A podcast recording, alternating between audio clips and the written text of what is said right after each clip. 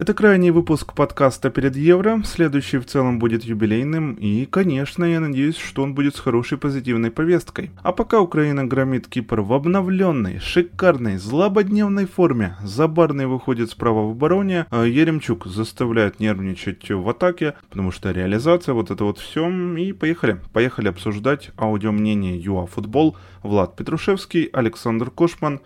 Тут ничего не меняется. Всем привет!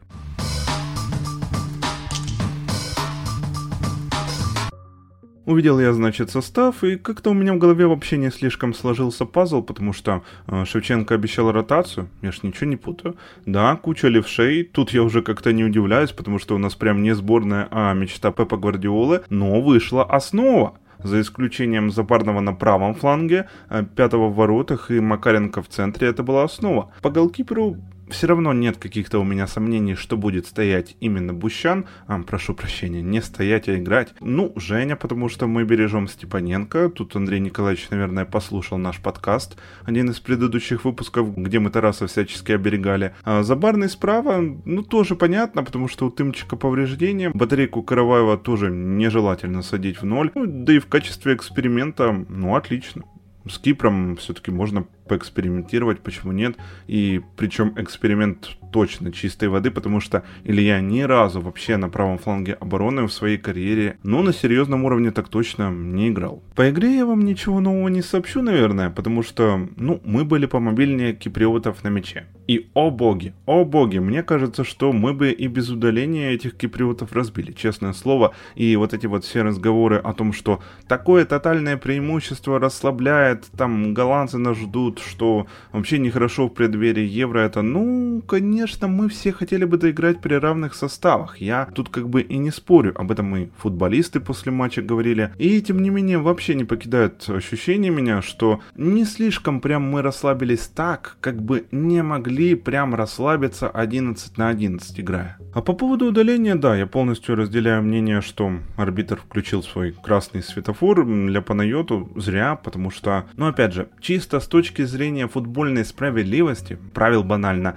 если Панайоту фалил умышленно, а он фалил умышленно, то никаких претензий быть не может, мне кажется. Поэтому тут вопрос этот надо закрывать, так уже вышло. Что получилось, то получилось. А что касается второго пенальти, ну, это тот случай, когда ты не расстраиваешься, что нету вара, потому что у тебя есть глаза, и ты видишь выставленную руку. Все, 2-0.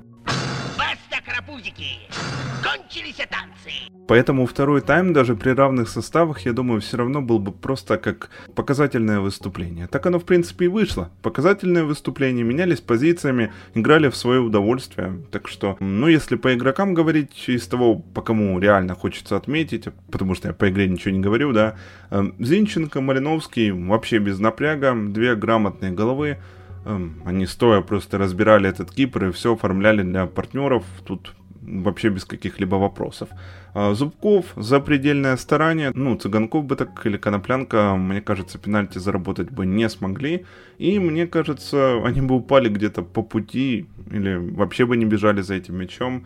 А мне слишком понравился Соболь, так даже я скажу в этом матче. Казалось бы, вот можно кого-то не хвалить, оказывается, да. Очень медленно начинал бежать под передачи своих партнеров на 2-3 паса под э, забег из фланга в штрафную. Он вообще не успел, и как-то это даже странно. Еще Судаков вышел, опять же, оправдал свое реноме креативной замены. И вообще мне очень нравится, что у нас есть хорошее усиление Славки, тем более я надеюсь, что успеет восстановиться и помочь нам самый дорогой игрок УПЛ по фамилии Цыганов Цыганков, потому что достали все эти его микропов... микроповреждения уже давно, и достали они безумно. Луческу в прошлом сезоне в Динамо как-то сумел распределить нагрузку так, чтобы Витя не ломался по ходу кампании, но, видимо, сейчас просто уже в конце сезона мышцы прорывает, и от этого никуда не деться. А, таким образом, понятно уже, да, что Зубков будет выходить в старте, да, даже мне. А вот Марлос, Цыганков, я надеюсь, что это именно те ребята, которые м, должны выходить с лавки, ставки и решать для нас в концовках матчей на Евро. Я в это верю. А, ну да, Судаков тоже в эту же степь. По поводу реализации, вы знаете, что я не нервничал после Ирландии, а теперь все-таки немного нервный тик проявился. У Еремчука было 4 момента с суммарным весом XG в один гол, и он ничего не забил из этого. а реализовал тогда, когда ему уже чисто на пустые выкатили. Ром, вряд ли так будет на Евро. Это мой такой основной посыл. И, конечно, это в общем начало немного настораживать, но опять же, это не вопрос к тренерскому штабу, это вопрос внимания и подхода к транжирству. Такой настрой был у Ромы в этом матче, казалось бы, да, что в начале голкипера чуть не убил, а вот забивать что-то не идет. Это, конечно, плохо. Что еще хотелось бы отметить, опять же, в защиту сборной легко разбивается еще несколько претензий, которые я себе выделил. В основном атаковали, а не защищались. Вот некоторой публике даже не угодить. То им не так, когда сборная защищается, то им не так, когда она атакует. Окей, ну а с Испанией мы чем занимались в прошлом сентябре? Да-да, когда 1-0 выиграли, вы не путаете. Да блин, спасибо надо сказать, что у Шевченко с нашими кадрами уже пропал этот догматизм, который был ранее, который присутствовал ранее. Он бы в начале работы только за один бы путь и топил. Сейчас одного пути нет, есть несколько, и это хорошо. Так что мы еще на Евро позащищаемся. Ну, блин, придется. Критика по подбору оппонентов на спарринге. Я тоже такое видел. Очень спорное заявление, как по мне, потому что, во-первых, стояла задача, во-первых и во-вторых, стояла задача подтянуть кондиции. Именно так определил все тренерский штаб. Приглашать под это дело оппонентов, которые ну, нам условно будут равны и бодаться с ними при этом. Но мне кажется лично, что это нецелесообразно. Окей, а кто был в соперниках у Нидерландов? А, Шотландия и Грузия. М-м, чудесно. Прям ровня. Sarcasm. Замены, которые сделал Шевченко, именно позиционные, они читались. Не те люди, которые вышли, вот как, например, Забарный справа в защите вышел, да, а именно то, что были заменены, вот, например, крайние защитники. Крайние защитники были заменены, как по мне, с одной простой целью. Следующий матч будет более ответственный, и на крайних защитников ложится очень много беговой работы. Ну вот так сложилось, что вот именно крайние защитники бегают очень много, им надо отрабатывать и вперед, и назад, и они всегда в движении, всегда играют, всегда нужно перемещаться, поэтому именно Шевченко дает им отдохнуть. Поэтому что Миколенко, что Караваев, они не играли. Ну, по крайней мере, с первых минут. Дальше идем опорная зона. По опорной зоне, конечно, были вопросы, потому что я думал, что выйдет Степаненко, но Степаненко не вышел, вышел Макаренко. И, скорее всего, Шевченко просто проверял, как будет работать такое трио в центре поля. И, как мне кажется, особой информации он не получил. Вышел Зинченко, понятное дело, что он вышел по большей части, чтобы получить игровую практику именно с Малиновским, для того, чтобы как бы возобновить эти связи на ментальном уровне. Ну и впереди было все привычно, все как обычно. Единственное, я хочу остановиться на Забарном. Э, мне ситуация сейчас с Забарным напоминает то, что было с Зинченко пару лет назад, когда он переходил в Манчестер Сити. В Англии есть же такая штука, что нужно отыграть 10 матчей за сборную, а тогда ты можешь играть в АПЛ, в принципе, если ты легионер. И если ты не входишь в, вроде как в Евросоюз. Поэтому ситуация с Забарным очень на это похожа, и мне кажется, что Забарного именно так Шевченко и пытается продать. Плюс ко всему делает его более разноплановым, потому что вот тебе, пожалуйста, справа в защите он может сыграть, он может сыграть в центре защиты, берите, классный парень, не пожалеете. А, по крайней мере, вот у меня какие-то такие эмоции возникают, это, конечно, круто, ну, главное, чтобы это не было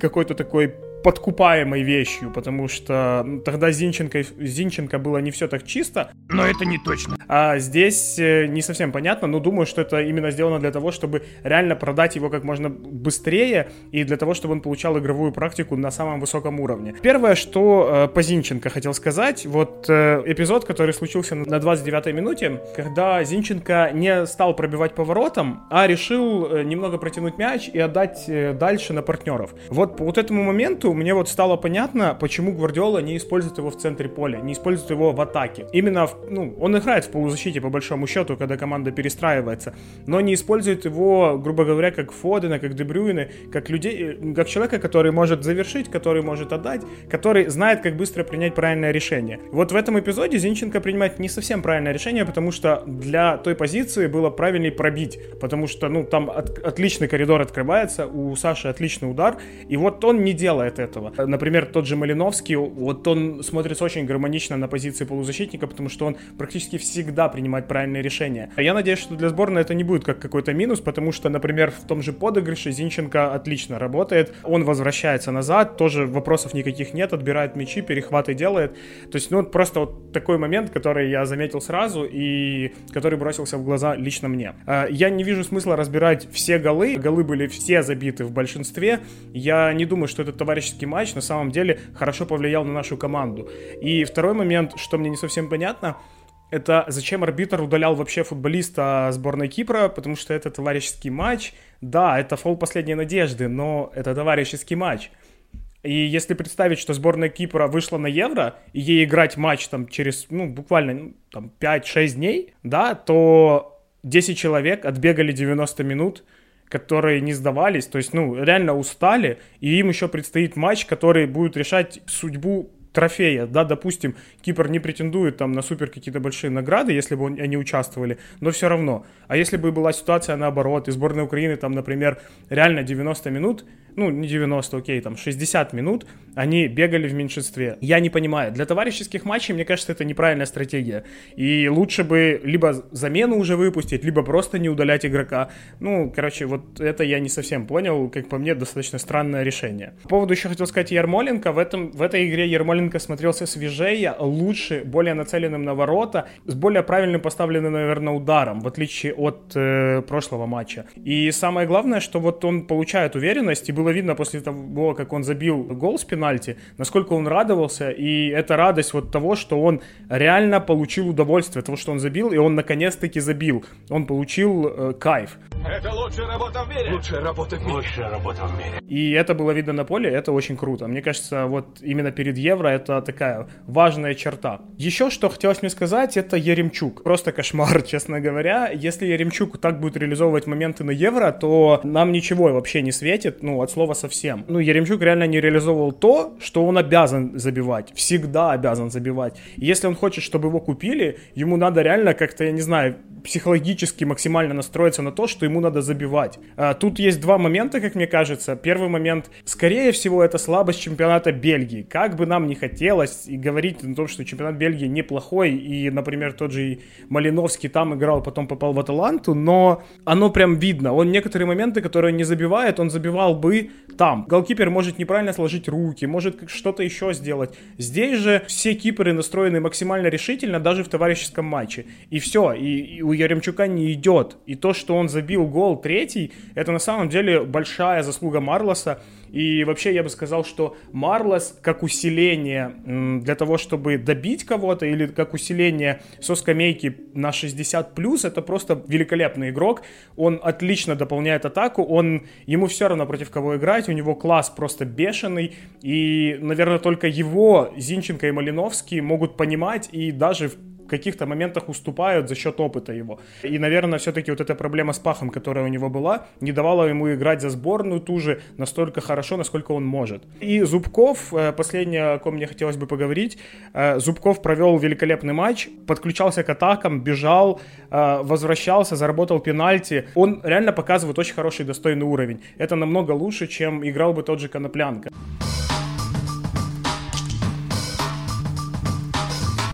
Так что плейлисты готовы, их почистили. Автобус новый, его чистить не надо, он заведен. А форма, которую Шуму навела, тоже уже сложена и едет вместе с игроками, пугать некоторых делегатов и радовать адекватных людей. И мы, кстати, пока пишем, сборная уже в Бухарест как раз и прилетела, так что вот он момент истины. Не обращать внимания на то, что там Дебур вангует, а помнить то, что э, сам Шевченко сказал. Едем мы на Евро со спокойной душой, думая о том, что мы сделали уже все возможное. Ну, это в точку. Я лично полностью разделяю позицию Шевченко в данном вопросе, как будто я и сказал, а не процитировал. Ну а Франку мы еще покажем, как он весь июнь отлично играл в футбол. Это был подкаст ЮА Футбол Аудио Мнение, последний перед Евро. Спасибо вам за прослушивание, спасибо вам за ваши предложения, вопросы, лайки, колокольчики и, конечно же, подписку на YouTube, Google подкасты и CastBox. Не попадайте, конечно же, в сайт и верьте в сборную Украины. Всем пока!